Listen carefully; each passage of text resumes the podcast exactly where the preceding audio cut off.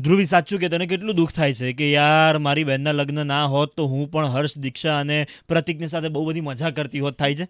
યા થાય તો છે બટ મેં એનું કમ્પેન્સેટ કરી દીધું છે because I watch this episode on loop red FM અડ્ડે પે આ ગયે હર્ષ ધ્રુવી.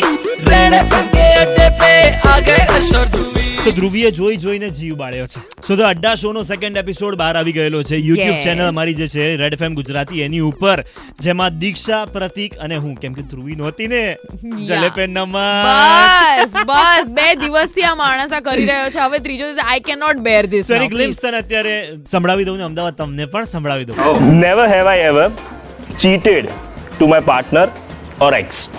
ના ના ના એક્સ ને ચીટ કઈ રીતે તમે બ્રેકઅપ થઈ ગયું પછી એક્સ થયો બરાબર then you move on to the next person એમાં ચીટ કઈ રીતે આવ્યું દેટ ઇઝ ચીટ થી પણ નેક્સ્ટ પર જઈ શક- શક્યા હો ચીટ નથી કર્યું પણ ખાલી પ્રોપર બ્રેકઅપ પતાવીને બધું કે હો ગયા ખતમ Ex became ex before you cheated him or after?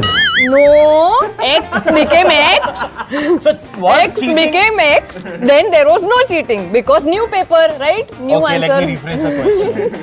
Your ex became ex because you're cheating. no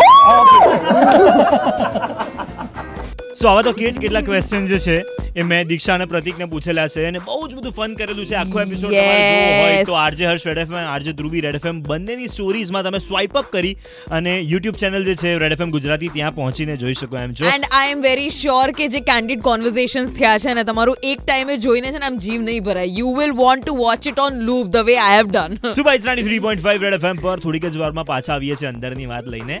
બજાતે રહો.